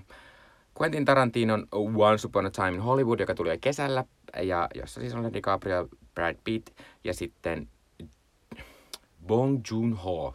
Mä, miksi mä en kirjoittanut sen nimen? Bong Joon-hoin Parasite, joka tuli myös viime viikonloppuna. Ja tota, on tämmöinen mieletön korealainen ilmiöelokuva. Ja tota, ää, nämä on vähän hassuja nämä tämän vuoden ehdokkaat, koska näissä korostuu kaksi asiaa. On, että kaikki paitsi periaatteessa Parasite ja Little Woman ja jossakin määrin Marriage Story kertoo pääasiassa valkoisista heteromiehistä, jotka hengailevat keskenään vain, eivätkä niinku erittäin pieniä äh, naisrooleja. No toki Jojo Rabbitissa on äiti ja sitten semmoinen äh, juutalainen tyttö, mutta tota, ehkä mä silti luen se, että se on aika miehinen elokuva. Joo, kyllä. Äh, ja sitten toinen asia on, että, että jotenkin tämä on hassua, äh, että kaikki periaatteessa paitsi yksi näistä elokuvista, eli Parasite, sijoittuu jotenkin menneisyyteen. Jokerista on vähän vaikea sanoa, mutta kun Jokeri, peru, Jokeri sijoittuu tällaiseen sarjakuvatodellisuuteen. Mm, Gotham City, niin, joka kelluu jonkinnäköisessä, luultavasti 2010-luvun mm. piireissä, mutta ei voi tietää. Hei, sori, mun oli, mä, olin tässä vähän aika hiljaa, koska mä googlasin Jokerin katsoja luvut Suomessa. Se on aivan järjettömän katsottu, koska Jokeri on saanut E, siis t- tässä puhutaan viikosta, hetkinen, hetkinen, e, 21. eli tästäkin ollaan vielä tultu tänne päin, niin, niin tota, Jokeri on saanut 420 000 katsojaa. Ja, ja sitä paljon. kun vertaa siihen, että Frozen 2, josta tuli Suomessa kaikkien aikojen katsotuin animaatioelokuva, niin se oli saanut sama, samalla viikolla 470 000. Niiden välillä on vain 50 000 katsojaa. Mm. Ja puhutaan, että Frozen 2 on kuitenkin elokuva, jota kaikki niin kuin vanhemmat mm. ja lapset menee katsoa ja Joker, niin kuka arvasi? Ne, ei varmaan kukaan silloin, kun tästä vielä tai vuosi sitten kukaan ei olisi ei, tiennyt, että ei ollaan tässä. Mä muistan, mä muistan että Jokerin niin kuin tämä e, voittokulku lähti tietysti Venetsian elokuvajuhlilta, jossa se voitti parhaan elokuvan palkinnon, joka Mut oli todella random. musta tuntui, niin kuin, että monet vähän naureskeli, että Kyllä. se on silleen, Venetsia nyt yrittää olla vähän tämmöinen ajan harmalla. Sanotaan ajan hermalla, että... se ei ole mikään kannes. Mm-hmm. sanotaan, että sieltä on siellä on palkittu Black Swan, mm. joka voitti Oscarin, mutta e, tota, siellä on palkittu myös kaikkea muuta Kyllä. vähän randomia. Ja Jokeri on siis eniten Oscaria, kun se tänä vuonna saanut elokuva, eli musta sai 11 Oscaria. Kyllä, klassinen 11. Joo. Joo. Ja, tota, mutta siis äh, tällä hetkellä, jos veikataan tätä parhaan elokuvavoittajaa, niin periaatteessa veikkauksissa on kaksi mahdollisuutta, jos toinen on vielä ylivoimaisesti suosituin, eli tota, Eli veikataan, että joko Parasite tai 1917 voittaisi tämän parhaan elokuvan Oscarin. Ää, mutta ainakin kaikki ennusmerkit näyttää siltä, että 1917 Joo, voittaa. Joo, on pakko sanoa, että se on, se on brittiläisen Sam Mendesin ää, tota, m- m- niin kuin sota-elokuva versus meillä on siis Parasite, joka ei-englanninkielisenä on mm. heti niin kuin erittäin huonossa asemassa, no. koska puhutaan amerikkalaisista ja niiden pitää lukea tekstejä. Mm. Sori vaan, Mutta tois... tämä on niin kuin se basic level, josta mä lähden. Toisaalta Parasitin puolesta pitää puhua se, että, että se on kyllä näistä se ilmiöelokuva, joka on semmoinen, että ihmiset on kysynyt, niin kuin, että mm. ootko nähnyt Mutta Parasitin? onko se liian pieni ilmiö? Jos puhutaan mm. ilmiöstä, niin Joker on ilmiöelokuva. Niin, mutta sitten mä mietin, että välillä Oscarissa myös menestyy semmoiset niin kuin jotkut Moonlight, joilla pienemmät elokuvat, jotka on vähän semmoisia niin enemmän niin kuin... Se on totta, mutta Moonlightissa mm. oli vielä niin kuin, tavallaan, että oli, niin kuin, sen tukena oli myös Oscar So White, mm, se sekä totta. se, että siinä on myös se gay-aspekti, mm. ja tässä puhutaan kuitenkin enemmän niin kuin sellaisesta niin kuin, tavallaan korealainen niin kuin, tavallaan ja, ja sitten e- eri yhteiskuntaluokat Koreassa, niin tavallaan se tuntuu, että onko se liian kaukainen niin. niille niin kuin amerikkalaisille Oscar-äänestäjille, jotka on siis tosiaan edelleen aika paljon niin kuin valkoisia vanhoja ukkoja, vaikka sitä on hirvittävästi laajennettu. Ainakin on selitetty, että sinne on otettu paljon niin kuin äänestäjiksi näitä mm. ei-valkoisia ja myös nuorempia. Mutta tota, itse tietysti toivon, että Parasite voittaisi, vaikka mun on pakko myöntää, että musta 1917, tai niin kuin nämä kaikki elokuvat on, tämä on tänä vuonna outo vuosi, että nämä kaikki elokuvat on musta semmosia, niin kuin, että ei mua periaatteessa hirveästi haittaisi, jos joku näistä voittaisi.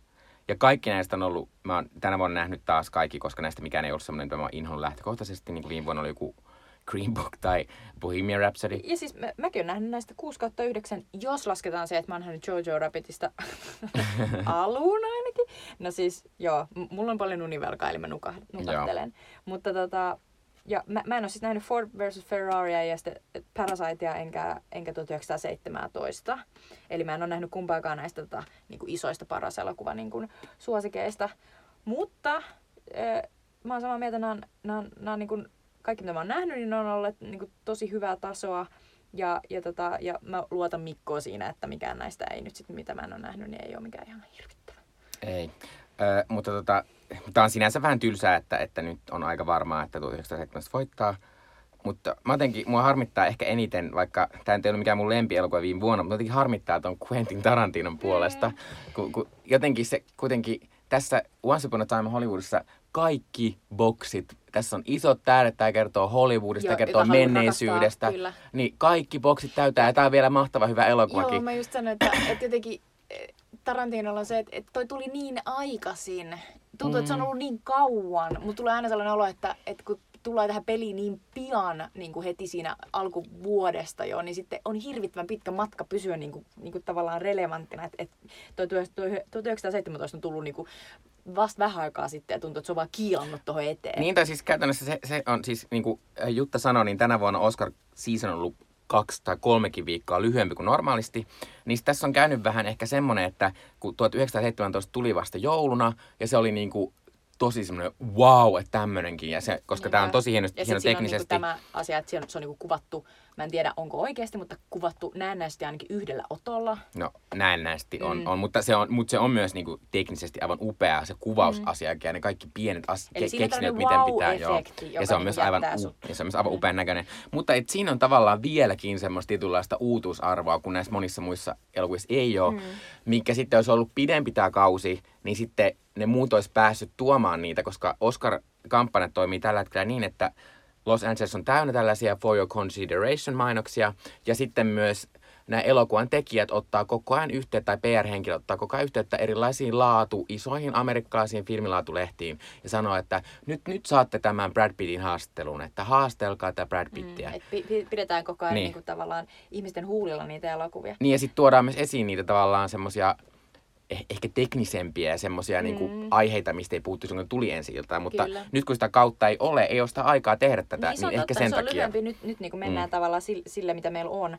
Ja 1917 on siinäkin, niin kuin mä voin kuvitella, että se on vahvalla, koska se on sota-elokuva. Mm. Sota-elokuva on niin kuin tavallaan paitsi niin kuin painava ö, aiheeltaan ja on tärkeää niin kuin muistuttaa ihmisiä siitä, että tämä on se asia, mihin me ei haluta ajautua taas uudestaan, että se olisi ihan hirvittävää, Mm. että näytetään, miten kamalaa se sota on. Niin so- sota-elokuvat on niin kuin teknisesti, ne on, ne, on, ne on valtaisia fiittejä, ne on niin kuin tosi vaikeita tehdä niin, että, että, että tavallaan sä tarvit hirvittävästi niin kuin rahaa ja henkilökuntaa ja sitten sit se tavallaan se niin kuin kaikki lähtee jostain äänileikkauksesta ja tehosteista. Se, se on niin hirvittävän niin kuin, tavallaan niin kuin, vaikeeta. Ainakin se vaikuttaa siltä, että se on tosi niin kuin, upea just se kokemus sen takia, että se on niin sellainen niin kuin, räjähtävä. Joo, ja on se kyllä siis kyllä mä niinku, mä oon käynyt IMAX-leffoissa melko paljon ja silti tää oli ihan sille yksi mm. hienoimmista. Ja sitten tässä on ehkä myös se, tässä on vähän sellaista, Sam Mendes siis teki, on tehnyt viimeisen kymmenen vuotta Bond-elokuvia. Mm. Ja nyt, nyt se on nähtävästi, se on vähän ehkä valitellutkin, että vähän oli väsyttävää sit lopulta. Että No on tavallaan myös vähän sellaista paluuta, että palasin tuolta ilkeästä franchisin maailmasta nyt tähän tälle ja tein tämän. Ja tulin nyt hakemaan sen Oscarin, joka minulle kuuluu, mm. koska olenhan American Beauty-ohjaaja. Mm. Ja muistatte minut ehkä myös Re- Revolutionary Roadista. Ja oli myös Kate Winsletin aviomies. Kyllä.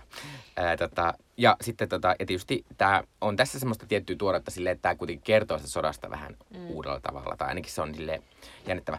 Öö, sitten öö, vielä lyhyesti näistä, koska Oscarit on muutenkin tänä vuonna vähän semmoinen paketoitu paketti jo, niin nämä melko joku, melko varmasti nämä neljä ihmistä voittavat nämä näyttelijäpalkinnot, eli parhaana sivuosanaisena palkitaan Laura Dern Marriage Storysta. Siis mä oon Laura Dern, rakastan yli kaiken, olen niin onnellinen, jos se saa mistä tahansa Oscarin, Mm. mutta rehellisyyden nimissä Marriage Story rooli on hyvin pieni Mm. ja mielestäni aika selvästi tavallaan jonkinnäköinen niin kuin, tavallaan uloke, joka kuuluu oikeasti sille tota, Big Little Lies Mm. mm. Renata asianajajalle, jota toi Laura Dern esittää tässä mahtavassa HBO-sarjassa.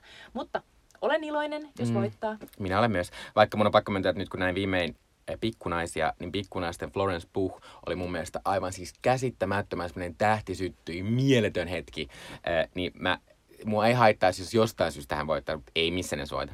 Ää, sitten parhaana mies pää, sivuosa esittäjänä palkitaan Brad Pitt, mikä on musta oikein ihanaa. Brad Pitt on, on, on, on hirvittävän hurmaava kaikissa noissa tuota, ää, gaaloissa. Mä vaan niinku tajun taas tässä, että tuolla niinku sivuosa niinku pystillä, sille ei ole mitään merkitystä, Ei niin. koska se voi antaa ihan kelle vaan. Niin. En tarkoita, että Brad Pitt on kuka vaan, mutta pointti on se, että kai näissä kaikissa elokuvissa olisi niinku tavallaan vaikka minkälaisia hienoja sivuosia, niin kuin esimerkiksi Irishmanissa, Mm. Joe Pesci, Mm. niin sitten yhtäkkiä ollaan vaan silleen, että hei Brad Pitt, se on tullut takas, se on ilman paitaa katolla.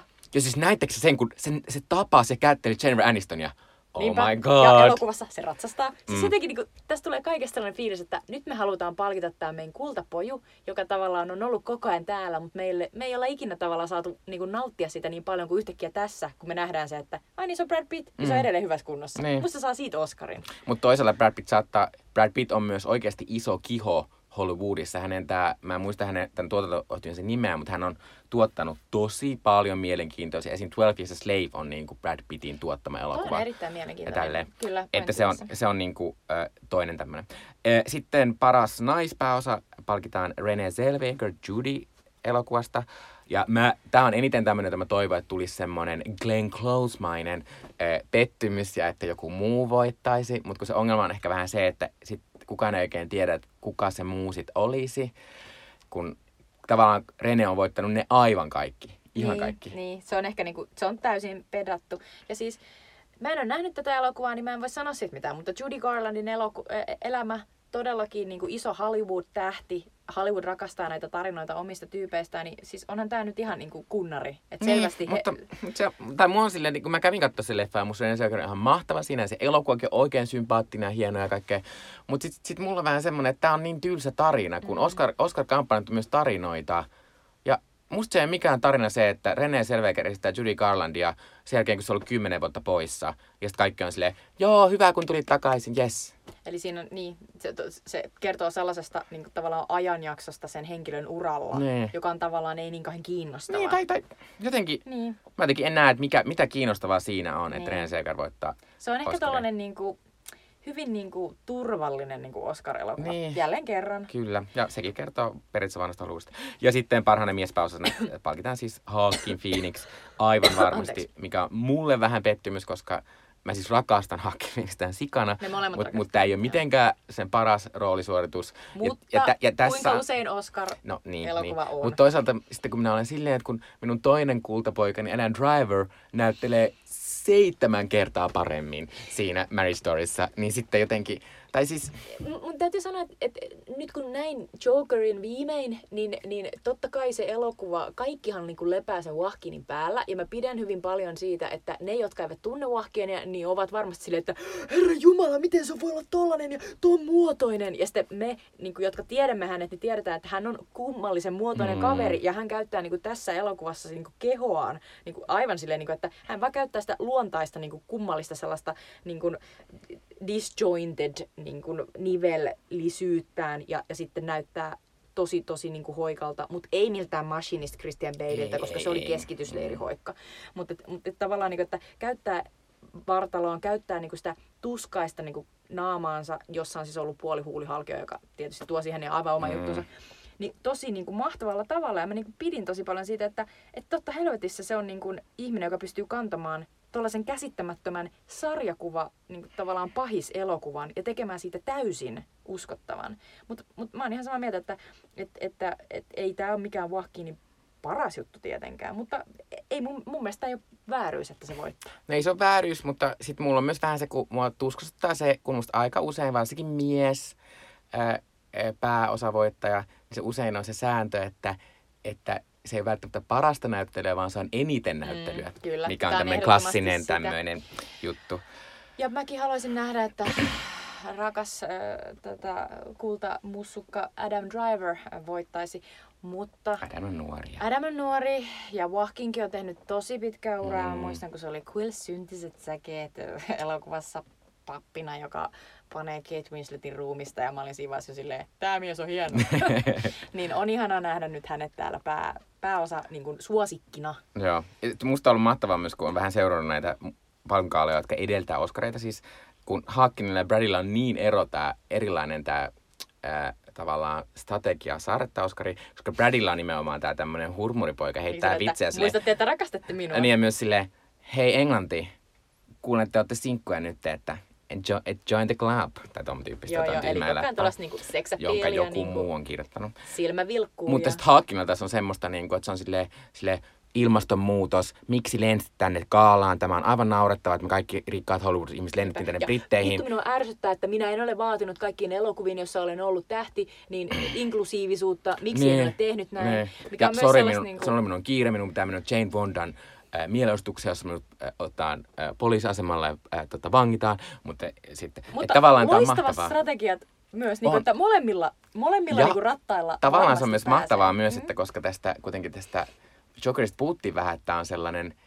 tietynlainen inseleiden tällaisten eh, naisvihamielisten eh, creepy miesten joku kunniaosoitus tai joku tämmöinen ihme juhlaelokuva, niin mahtavaa, että sitten hän puhuu tuollaisista teemoista, niin kuin ilmastonmuutos Joo, ja, ja- inklusiivisuus ja, niin kuin Ja tämän siis- elokuvan varjolla. Nyt nähtyäni tämän elokuvan, niin en voi olla samaa mieltä, että tämä on joku incel-elokuva. Koska, t- koska Mut- silloin mä olisin ajatellut, että olisi ollut enemmän sellainen, että yes, että tavallaan, että olisi jotenkin niin kuin antanut niin kuin niille inseleille jonkinnäköisen sellaisen niin kuin voimautuksen, että et jes, te teette oikeaa työtä, mutta oikeasti mun mielestä tämä on elokuva siitä, että miten mielenterveys, niin kuin ongelmainen tyyppi niin kuin päätyy tekemään asioita, koska tota, yhteiskunta ei auta sitä. Ja mä olin ihan niin kuin Joo, en, mäkään ajattelin niin, että se on. Ei, mutta, kun mä vaan mut- muistan, että kun mä luin silloin Mm. siitä, niin mä olin aivan niin kuin itekin silleen kääntymässä siihen, että ai tää on joku incel-elokuva. Niin. Mutta toisaalta mä mietin, että jos mä oisin incel, niin lukisinko mä tämän elokuvan semmosena? Se se on, että näet sä sitä, jos sä katsot tää, että sä näet itse siinä hahmossa, niin suostu näkemään sitä tavallaan tota puolta siinä. No, kyllä mä voin nähdä sen siinä, mutta tavallaan sä tarvit tosi värittyneen linssin. Ja silloin sä voit aina katsoa millä tahansa tavalla. Niin kuin, sä voit katsoa mitä tahansa elokuvaa ja nähdä sen sitten niin niiden Se totta. läpi, Se lasien läpi. Mutta siis äh, tämä ehkä tämän vuoden Oscareista, puhutaan ehkä välillä niistä vähän sen, mutta me halutaan jutella tässä nyt niin kuin ehkä Oscareista ylipäänsä mm. tämmöisenä ilmiönä ja tämmöisenä siis äh, perinteenä ja tämmöisenä mielettömänä asiana, joka... Minkä, minkä takia me ylipäänsä niin kuin Niin. kiinnostutaan niistä? Mutta no, tämä on hyvä kysymys, koska milloin tai miksi, tai niin kuin, muistatko, niin kuin, mikä on se hetki, milloin sä oot niin kuin, kiinnostunut ekan kerran Osk- Oscareista? Ja varmaan niin kuin joskus, kun mulla on tullut suosikki varmaan, ehkä joskus vi- viidennellä, en tiedä. Mä oon vaan nähnyt jotain, että Oskareista on näytetty niitä sellaisia, niin kuin, että Aa, tämä ja tämä voittivat ja sitten jotenkin. Mä, mä muistan, että mä oon kuullut, että uhrilampaat on voittanut joskus niin kuin, tosi monta Oscaria ja samoin One Flew Over the Cuckoo's Nest ja, ja tota, kun mä oon tykännyt Jack Nicholsonista pienestä asti. Mutta ensimmäisen kerran mä oon varmaan kattonut niitä joskus niin kuin ehkä lukiossa ja silloin mä oon mennyt mun kaverille, ystävälle Sonjalle katsomaan niitä niin, että Sonja on mennyt yöllä niin kuin nukkumaan, kun on tullut tietysti samaan aikaan kuin nytkin, eli niin kuin keskellä yötä. Mm. Ja sitten mä oon ollut vaan niiden niin kuin jossain ää, takkahuoneessa ja sitten Sonjan äiti on tullut aamulla silleen niin kuin ollut lähes töihin, on ollut silleen, Jutta, mitä sinä täällä teet? Ja mä ollut silleen, mä katson näitä askareita, tässä on just loppumassa, mä lähden sit kouluun. Ja se ollut silleen, okei, hyvää päivää sinullekin, toivottavasti et ole ihan kuollut siellä. Ja mä oon silleen, hehe. Mutta siis meillä ei näkynyt nelonen. Saatko muistaa, kuka voitti silloin?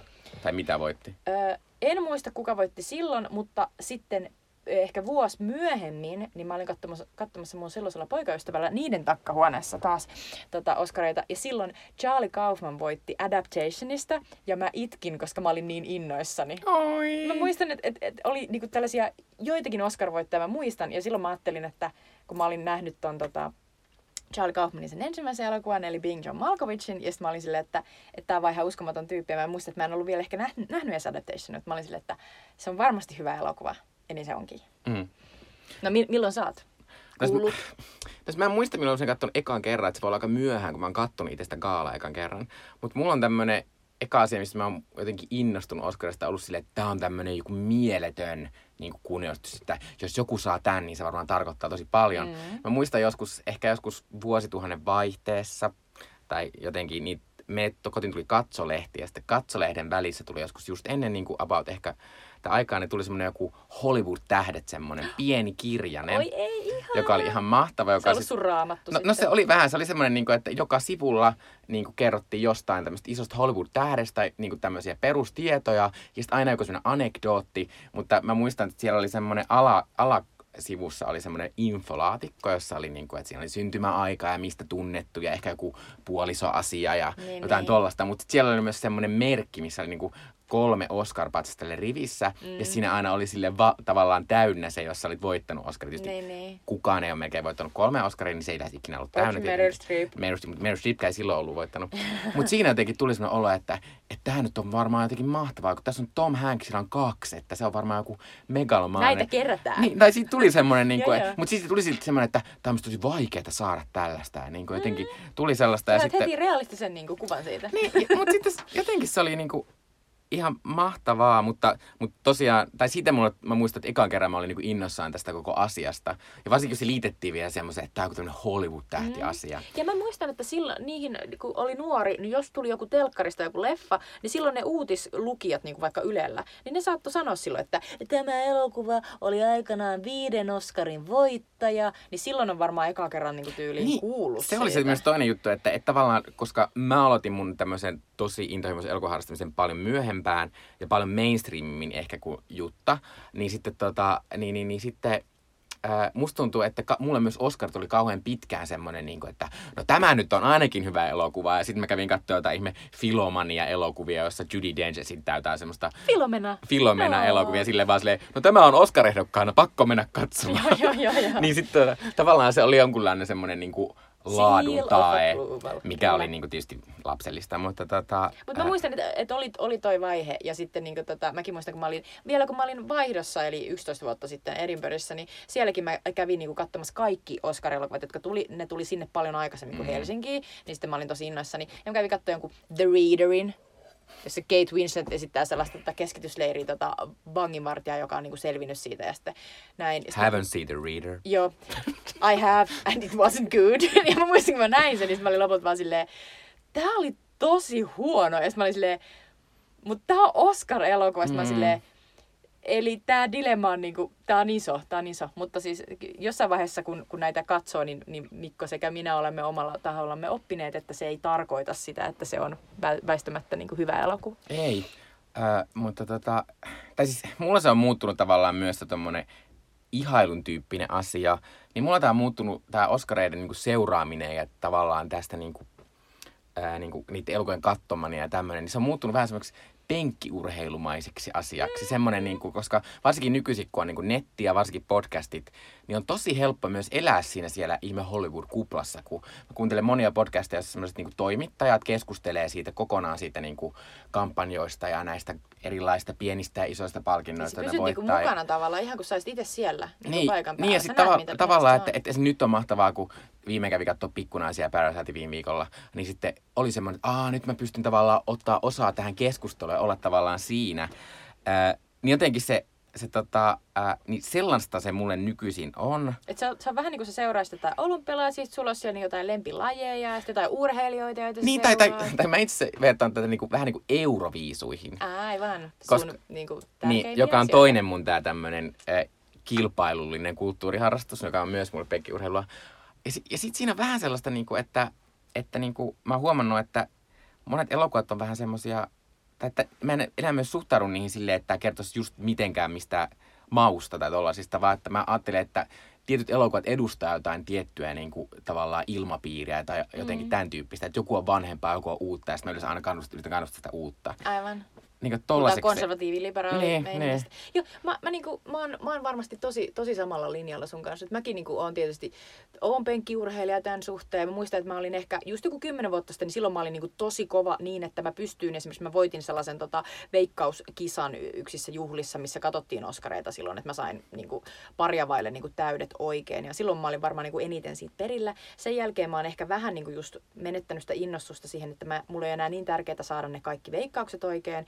Mutta mä oon saanut ehkä enemmän ja enemmän sellaisen fiiliksen niin kuin siitä, että mistä siinä Oscarissa oikeasti kyse. Siinä on kyse tosi paljon siitä sellaisesta niin kuin kampanjoinnista, mistä Mikko puhuu. Ja sitten toisaalta siitä, että, että tavallaan joka vuosi niin siellä on jotain sellaisia, vähän sellaisia kulttuurin pohjavirtoja, joista niin kuin jotkut niistä elokuvista onnistuu kahmasemaan, ja sitten jotkut niistä niin kuin tavallaan kertoo jostain niin kuin hienoista asioista upealla tavalla, ja jotkut taas kertoo niin kuin jostain ei niin tärkeistä asioista sellaisella niin kuin konservatiivisella vanhalla tavalla. Ja tavallaan just toi, mistä Mikko puhui, toi vanhat ja uudet niin kuin voimat jyllää siellä. Ja sitten se tavallaan joudut niin kuin seuraamaan sitä ja joudut hyväksymään sen, että, että joinakin vuosina sitten ne vanhat niin kuin tavallaan ehkä vanhoilliset, ta- taantumukselliset mm. voimat tavallaan pääsee voitolle ja taas jonakin vuonna vähän näyttää siltä, että siellä olisi jotain uutta nee. tulossa, mutta sä tiedät, että se on todella vanha, niin kuin, va, niin kuin, se yrittäisi muuttaa jotain katolista kirkkoa. Tulee sellainen olo, että se on niin. Niin kuin helvetin vanha instituutio, jossa on tosi paljon niin kuin, niin kuin, on, niin kuin päällekkäistä tällaista niin kuin, niin kuin jotenkin erilaista segmenttiä ja sä et niinku oikein saa siitä selville, että, niinku, että onko tällä, onko tällä mitään tulevaisuutta, niinku voi oikeasti mm. muuttua. Koska koko ajan siellä on näitä tällaisia eri vuosina tulevia niinku vastaprose, niinku protesteja, että meillä on niinku Oscar So White ja muuta. Mm. Ja sitten sä silleen, että onko, onko oikeasti mikään muuttunut vielä? Ei hirveästi vaikuta siltä, mm. että tarvitaan ehkä viisi vuotta, kymmenen vuotta. Niin tätäkin on mun mielestä kiinnostavaa seurata. Musta tuntuu, että mä oon ruvennut tavallaan niin kuin enemmän siirtynyt myös sit penkkiurheilusta siihen, että mä tarkastelen sitä sellaisena ilmiönä. Että se on sellainen kulttuuri-ilmiö, josta mä katson, että millä tavalla se niinku tavallaan muuttuu. Mm. Että se on niinku, melkein niin kuin olisi joku tutkija. Niin. Tai mulla on vähän sama juttu.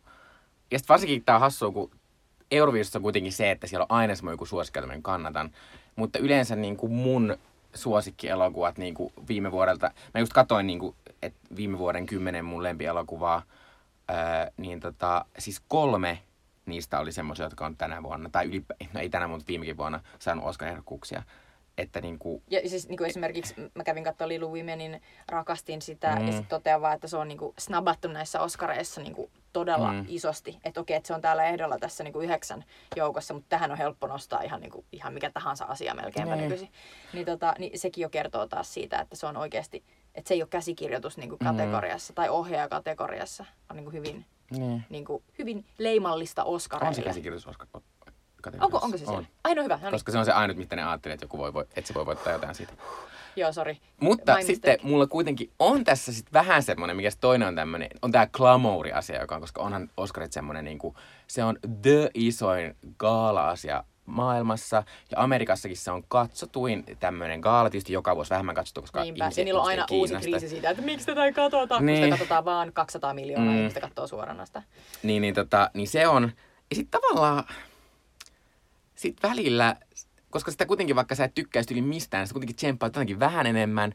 Ja sit sä, sit sä näet sitä semmoista juoksua, mitä ne tekee siellä. Ja mm. niin kuin mä muistaisin viime vuodelta, kun Olivia Colman voitti jotenkin yllätyksellä Oscar. Mä ihan silleen ihan super onnellinen. Kyllä, sit se nikotteli. Ja niin kuin tavallaan, että musta, niin kuin se, se jännittävyys, se minkä takia katsoo niin kuin keskellä yötä suorana Oscareita, on just se, että yhtäkkiä ne tyypit siellä, jotka on niin kaukaisia, niin omassa kuplassa, ne tulee kaikista lähi, lähimmäksi sinua. Kun sä saat seurata niitä silleen, että ah, toi jännittää tätä, saako se tämän Oscarin sitten? Mitä helvettiä, toi yksi tyyppi sai ja se ei odottanut sitä ollenkaan. Mm. Ja sitten tavallaan niin kun, nämä ihmiset näyttäytyy sille, että ne on oikeita ihmisiä kaiken sen niin kun, järkyttävän rikkauden takana, siis tota Selin elämäkertaa lukiessa, niin tajua, että kun siinä puhutaan siitä, että Rennikin on, on niin miljonääri niin kuin ollut, niin sitten välittömästi, kun susta tulee miljonääri, niin sun elämä hyppää sellaiseen luokkaan, mm. missä niin kuin tavallaan, jos sä järjestät juhlat, niin, niin sitten sä, sä, sä niin kuin, tavallaan kutsut sinne 20 sun kaveria, hommat niille kaikille omat bungalovit, ja sitten juhlat kestää viikon, mm. ja sä mm. maksat sen kaiken. Mm. Niin tavallaan mi, niin kuin sun elämä muuttuu niin radikaalisti, että, että tavallaan on vaikea enää niin kuin mennä takaisin siihen vanhaan varmasti. Ja sitäkin ajattelee, niin kuin, että noi tyypit on ihan mega mega tuolla kaukana niin kuin tuossa rikkausasteessakin. Mutta täällä ne tavallaan niin kuin, nyt samalla tavalla ainakin leikkii niin kuin, tavallisia ihmisiä. Niin, niin sekin on jotenkin hauskaa. Ja sitten mä tavallaan tykkään myös siitä asiasta, että kuitenkin näyttelyiden kesken Amerikassa Oscarit on iso asia. Mm. Eli, eli, eli kyllä se sille on olla hullu, niin kuin, että on tuommoinen Brad Pitt-tyyppinen, aivan mega kuuluisa, mega menestynyt, superrikas ihminen. Ja sitten sä niin kuin näet, että ja nyt mä katson sitä sen niin kuin yhtä isoimpia ja tärkeimpää niin kuin niin kuin ammatillista mm. kokemusta, koska se tulee käppeleen tuohon Se- voittaisi niin. Oscarin. Se haluaa ihan helvetisti sen Oscarin, Niin. ja sitä pelottaa, että se saa sitä. Niin. Niinpä. Tai tavallaan se, se on tavallaan mahtavaa, vaikka sitten kuitenkin... Se on inhimillistä. Niin, niin. Siinä tulee sellainen olo, että ei siinä. Ja jotenkin niin kuin, tavallaan se on hauskaa niin kuin, tehdä niistä inhimillisiä, koska tavallaan sehän myös auttaa meitä niin kuin, nauttimaan ehkä tavallaan niistä elokuvista, koska ehkä, Mm. mm. ehkä ne, ne, ne ei tunnu niin muovisilta. Tota, miten sitten toi... Ö, koet että Oscareilla on tavallaan vielä väliä et sillä, että joku asia voittaa Oscarin? No siis niillähän on sillä tavalla väliä, että jos se elokuva on tosi pieni, niin sitten jos se voittaa Oscarin, niin sitten se saa siitä hirveästi niin kuin, tavallaan puffia, mm. että ihmiset saa tietää siitä ylipäänsä ja sitten saa niin kuin, lisää katsoja. Jos se elokuva on tosi iso ja se on jo kerännyt paljon katsoja, niin kuin Joker, niin mä en usko, että se tulee vaikuttamaan siihen juuri mitenkään, Mm. niin kuin, tavallaan taloudellisesti.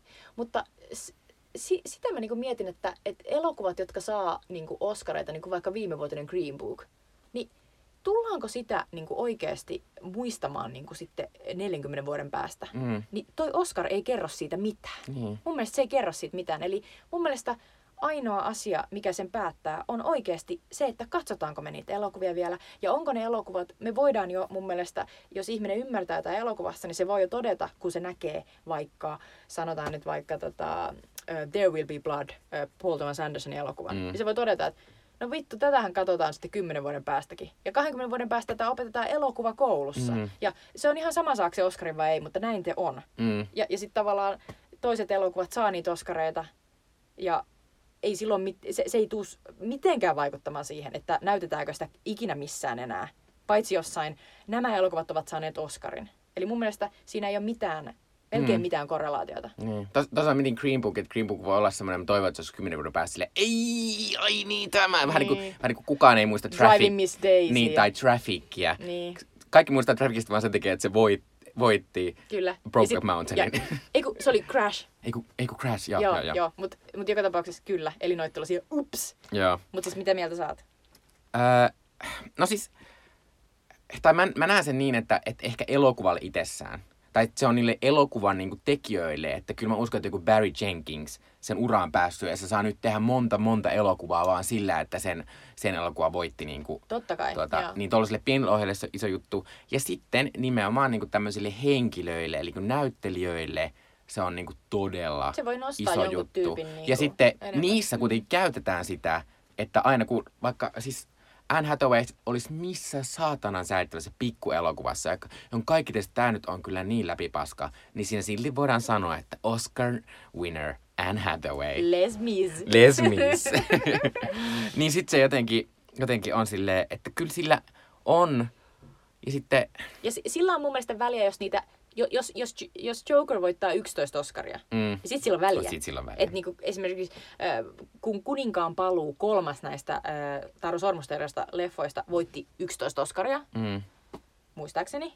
Mun mielestä voitti ne kaikki. Joo, niin niin tavallaan si- siinähän palkittiin niinku koko se niinku elokuvatrilogia. Mm. Ja sitten mä muistan, että okei, että se teki jonkun uuden ennätyksen, että se oli eniten Oscareita. Niin tällaiset asiat muistetaan. Ja että Casablanca voitti aikanaan kauheasti ja Tuule voitti, mitenköhän ne menikään. No, joka tapauksessa Tuule Viemään ainakin voitti Casablancakin jonkun verran, ehkä neljä. Mutta, tota, mutta tällaiset asiat, niinku, että jos niitä, jos niitä tulee monta, mutta niinku yksittäiset, niin niin. ainoastaan tällaisille ihmisille niinku, Ja Oscar Kaalan itsessään se, se niin kuin merkitys on mun mielestä se, että se on sinänsä semmoinen, semmoinen mielenkiintoinen areena, missä voidaan tosi monta kuukautta yrittää puhua laatuelokuvista. Ja silleen niin kuin varsinkin siinä niin kuin alussa, jossa niin kuin Mm. tavallaan kenttä on vielä auki, niistä puhutaan just jostain noista Uncut Gemeistä ja Farewellista. Ja niin kaikki tollaiset pienet elokuvat, kiinnostavat elokuvat on mukana vielä Niin siinä. ne otetaan siihen keskusteluun, Niin. että voisiko tämä olla mukana Niin. ja voisiko tämä olla mukana. Se on, se on totta, mutta se on hyvin sellaista niin kuin pienen piirin keskustelua. On, on. Ja Totta sitten kai. siinä on tietysti myös silleen, niin kuin, että, että koska on myös edelleen olemassa, vaikka halutaan, että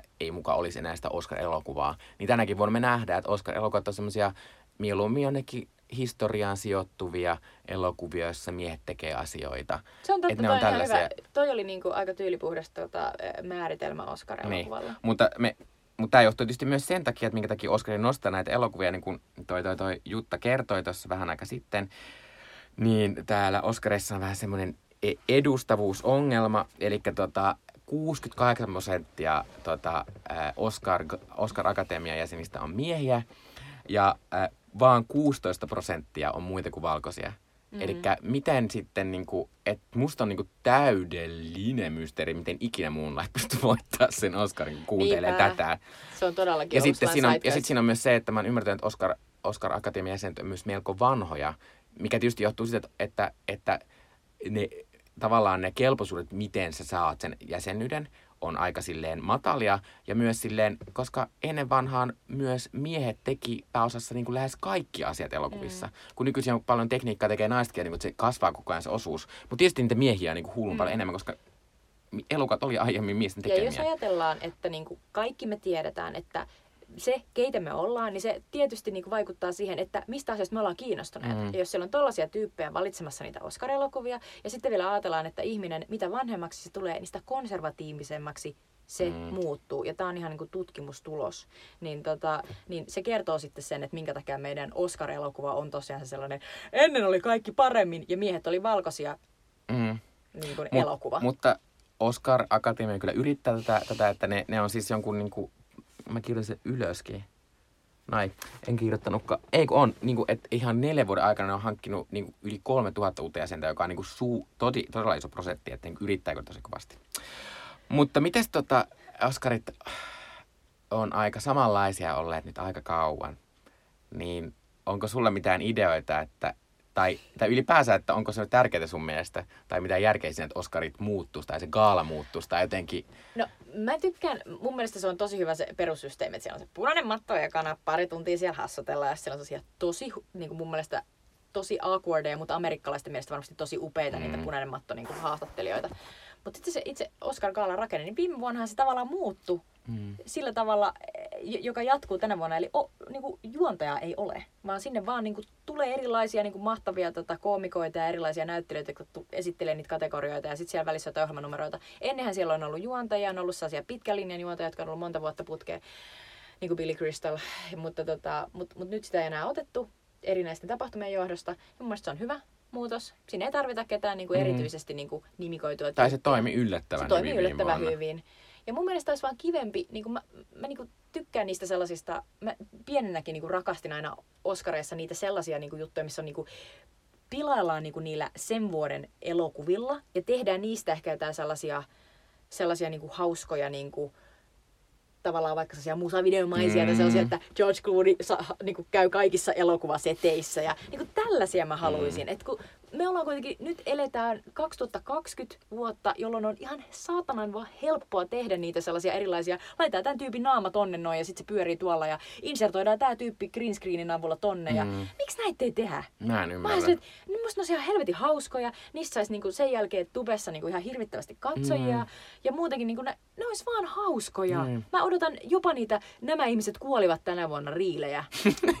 Mun mielestä nekin on niinku kiinnostavampia monesti kuin ne oikeat ihmiset, jotka sille heittää jotain läppää siellä. Ja mähän oikeasti tykkään vähän myös niistä semmoista random heroes. Ja Kyllä. sitten kuvataan vaan random elokuvissa sankarillisesti käyttäytyviä Joo, ihmisiä. mä tykkään kans noista. Eli siis oikeasti niinku elokuvahulluille, niin laittakaa ihan mitä tahansa asioita niinku tolleen, Mm. mm. niinku järjestykseen ja siitä tulee riili, niin se on hyvä. mm. No mitä sä oot mieltä? Pitääkö Oskareiden muuttua ja mihin No suuntaan? mun mielestä kyllä. Ja enemmän semmoiseen niinku, että ehkä myös enemmän semmoiseen, niinku, että sinne saataisiin helpommin uusia kasvoja.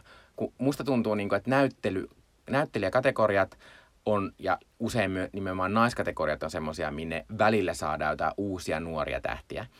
Mutta sitten pääosassa on semmoinen hullu prestiisin kerryttämiskausi, ja sitten aina on silleen, niin kuin, että vittu kun toi Martin Scorsese teki se uuden leffa, niin se kyllä varmasti voittaa Oscarit. Niin tavallaan musta se on niin tylsää se, että jotkut tuommoiset asiat, ja myös silleen, Oscarit on niin iso asia, niin iso huomio ja tällainen. Sitten mä oon silleen, Martin Scorsese ei tarvitse enää Oscareita. Mutta sitten jos Oletko saataisiin samaa mieltä Meryl Streepistä? Sekä ei enää tarvii. No ei tarvitse enää edes yhtään ehdokkuutta, jos, koska se voisi olla silleen niin kuin no more, että antakaa se jollekin Niinpä muulle. sille, antakaa se Florence Pughille. Niin, koska niin kuin nuorille, nuorille elokuvan tekijöille tämä on todella iso chanssi ja musta niitä pitäisi mm. saada enemmän sinne. Mutta oot sä ajatellut, mä esitän nyt tällaista tota, paholaisen Mm. asiana, ja oot sä ajatellut, että sitten Oscareiden niin sen brändin tavalla niin se arvo voisi laskea, jos niitä ei enää saisi Meryl Streep ja niin kuin joku Martin Scorsese, vaan niitä voittaisi Florence Pugh ja äh, Greta Gerwig. Niin, mutta sitten pitää muistaa myös se, niin kuin, että, että, Et, että et se ei tää- ole niin vanha prestige-palkinto. Niin, ja sitten tää, on- se on myös pääosassa myös TV-ohjelma.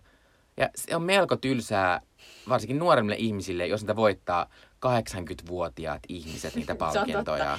Elokuvista, varmasti- joissa näyttelee 90-vuotiaat. Tämä on ilmeisesti yksi niistä suurimmista syistä, minkä takia sitä Oscar-kaalaa ei katsota, että Mm. yleensä siellä on ehdolla ihmiset, joita kukaan ei tiedä, Mm. joka ei siis ikään kuin seuraa elokuvia mm. innoissaan, kun taas jossain MTV, niin kuin, mikä nyt ikinä onkaan, joku Music Awardsissa, mm. Mm. niin sit siellä on joku Lizzo, niin. Niin. kaikki on silleen, ai jaa, Niin. minä katson. Tai sehän se on, että, että musta tuntuu niin kuin, että... Ja usein myös musta tuntuu, että Oscar, Oscar, Oscarit jotenkin, ne on kuitenkin vähän kaukana sit siitä, mistä oikeasti puhutaan niin kuin kiinnostavista asioista. Ja niin kuin tolleen. Ja sitten mä oon miettinyt niin kuin jotain kate... Okei, mulla on yksi tämmöinen asia, mm. mitä ei saisi ikinä sanoa ääneen. Niin. Mutta musta on lyhyt elokuva, että pitäisi poistaa sille lähetyksestä. Kukaan ei ole nähnyt niitä. Ei niin, mutta oikeasti me ollaan monena vuonna katsottu meidän Oscar-valvojissa niitä lyhäreitä, ja ne on mahtavia! No ne voi olla mahtavia. Mä en sano, että ne ei saisi enää Oskareita, mutta, mutta Ja musta, ni, se, musta niitä ei tarvi saa. Niin, no se on totta, se on totta. Että se on tavallaan semmoinen, niin kuin, että esim, esim, mä en tiedä tätä, mutta mä tänään opin, että Taika Waititi oli siis ehdolla omalla lyhytelokuvalla vuonna 2005. Ja Andrea sieltä. Arnold voitti Niin. lyhärillään niin kuin Waspilla niin kuin Oscarin aikanaan. Mä niin kuin näen ton, mutta sitten tavallaan se on Joo, silti semmoinen, Aina kun ne tulee siellä, niin senkin on silleen what. Mutta samalla niin kuin, ja se myös samalla aina pilaa mun sen kaavakkeen, kun mä en osaa Tämä on se oikein, mä tiedän. Mutta siis samalla argumentilla ihmiset vois poistaa sieltä ne äänileikkaus ja ääni No, no mähän miksaus. toivon, että ne yhdistettäisiin niin kuin ne oli aiemmin yhdessä. Mm. Mutta sitten mulla on myös silleen, niin kuin, että, että sitten on monia alueita elokuvissa, joita ei palkita ollenkaan. En, paras roolitus. Mä tiedän, että sä tarkoitat No sitä. sitä mä tarkoitan, koska kamalaan usein elokuvat toimii sen takia, että siinä on valittu oikeat ihmiset ja niin kuin, että ne, niille se kemia toimii ja joku on osannut hommansa, koska sitten on myös todella paljon elokuvia, jossa on ollut silleen, miten helvetissä tuo ihminen on tossa. Mutta mut mä oon sitä mieltä, että toi on, toi on hyvä ehdotus, mutta mä ottaisin sen kylkeen sellaiseksi, niin että tämä on pakko tehdä myös, että kaikkia kategorioita pitäisi avata siinä lähetyksessä sille, että miten tässä kategoriassa ollaan hyvä. Koska mit, siis Niin, ylipäänsä eihän ihmiset tiedä, että okei, minkä takia tämä kuvaaja on nyt niin hyvä. Niin joku voisi olla silleen, että paras kuvaus on silleen, että sä oot loistava niin kuin käyttämään tätä ja tätä ja tää ja tää ja tässä on yksi hyvä esimerkki. Niin tavallaan tuo roolituskin on sellainen, että enhän mä edes tiedä, miten se toimii. Niin, ja sitten se on myös mahtavaa, kuinka moni tietää tätä, että parhaan elokuvan palkinto ei ole mikään tämmöinen yhteenkerävä, teet kaiken oikein, vaan se on parhaan tuottamisen Niinpä. palkinto. Et Että sä, se on sä, niinku, sä, sä oot kerännyt ne rahat Niin. niin. koko, sä oot saanut ne kaikki talentit kokoon ja sit sä oot pitänyt kaiken aikataulussa mm. ja sit sä oot saanut se niinku ulos. Niin. Ja Ja sitten- kaikki, hyvä sille Jutta tietää tuottamisesta, mutta nyt mä vaan heitin, että ainakin tollasta Niin. se vaatii. Mut, ja sitten toinen juttu on, niinku, että sitten jos oteta kästäystä, niin otettaisiin edes semmoinen niinku cast juttu, niinku, että voitaisiin palkita niinku joku ryhmä. Niinpä. Koska sekin Niinku on vaikka- tosi hieno juttu. Vaikka pikkunaiset. Niin, tai Silleen, sitten just Parasite tai Knives Out, jo- joka on tosi tämmönen, siinä on hieno tämmönen jengi. Ja sitten yksi asia, mitä mä oon vähän miettinyt, ei mun oma idea, mutta yhdessä podcastissa, mitä kuuntelen, niin ehdottiin tämmöistä, että entä jos Oscareihin tulisi tämmönen vähän tämmönen Best New Artist-tyyppinen, joko, joku tämmönen break, Best newcomer. jo, jo, joku tämmönen joko debyyttielokuva tai sitten joku tämmönen niinku breakthrough-tyyppinen. Eh, sitten kaikki silleen, no miten toi breakthrough määritellään silleen, miten paras elokuva määritellään, herran niin. Mitä väliä. Että tavallaan, että olisiko se sitten tavallaan, mutta olisiko se sitten semmonen, koska, tai sille, että olisiko se sitten niin jotenkin, Niin tulisiko siitä vähän sellainen B-oskari ja sitten muut on niinku A-luokan oskareita. Mutta sitten se on vähän sellainen, mm, no on mm, niitä B-luokan saada. Oscareita. No joo, kyllä. joo. Niin, mutta Mutta tavallaan siis- mä oon silleen, että sillä tavalla sinne Se olisi saata sitä uutta, Se olisi helppo uutta tapa. ilmeet. Niin, kuin Se on tavallaan, totta, mm. se on totta. Ja niinku ylipäänsä sit siinä pitäisi vaan avata niitä. Et esimerkiksi jos se niinku rakastamasi Florence Pugh, niin nyt sitten tästä Little Womenista, niin jos hän olisi vaikka se breakout star, niin sitten ihmiset voisivat olla silleen, että haloo, se oli jo Midsommarissa. Niin, niin just, tai mieluummin Midsommarista. Niin, olisi. kyllä. Joo, Niin, mutta olihan se, mutta- se oli, joo. Mutta mut, mut, kysymys voisi olla enemmän siitä, että, että, just, että vaikka että hän on ollut niinku saman vuoden aikana nyt Mm, niinku mm. kahdessa sellaisessa isossa elokuvassa, Joo. niin nyt hän on se tyyppi.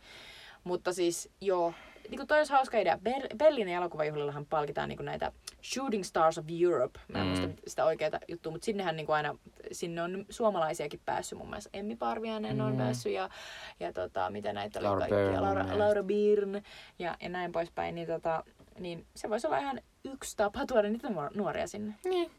Ja myös sille, ja sitten mä myös ajattelen sitä, että niille nuorille se varsinkin merkkaisi aivan sikana. Totta niille, kai. Koska nuorten sinne- ihmisten on vaikeaa tehdä elokuvia muutenkin, koska ni, sen hintaisia elokuvia, mitä nuoret ihmiset tekee, ei tehdä enää, koska ihmiset katsoo vain elokuvia, jotka maksaa 400 miljoonaa euro, euroa se tekeminen. Tai, on- sitten, tai sitten on Niin. jotain, että työnnetään ainakin Amazonin perukoille, kun Amazon ostaa Niin. niin. Sundanceista. Se on totta, Niin. se on totta. Että tämä on tavallaan, niin sen takia musta kun tämmöinen olisi tosi kiva. No, tuo kuulostaa tosi hyvältä. Niin. Eli nyt meidän pitää äkkiä kirjelmöidä sinne. Faksaa, faksaa Mm. sinne. Ne Joo. ottaa varmasti vastaan Mutta heti. luultavasti tämä casting tulee aika pian, koska kuulemma tämä uusi akatemian johtaja, niin hän on siis casting director Oho. ammatiltaan. Että se varmaan tulee kohta. Oho, Mm. no niin. Joo. Mutta onko sulla mitään muuta, mitä tulisi mieleen? Että... Ei oikeastaan, mä oon silleen, että jotenkin tässä on tullut kuluteltua niin kuin varmaan joku sellainen, en mä tiedä, viikko, viikko Mhm. niin kuin koko elämästä, varmasti katsoen Oscareita. Mm, Niin tota, on, on niillä tosi paljon väliä. Ne, saa, ne on saanut mut itkemään, nauramaan ja jännittämään.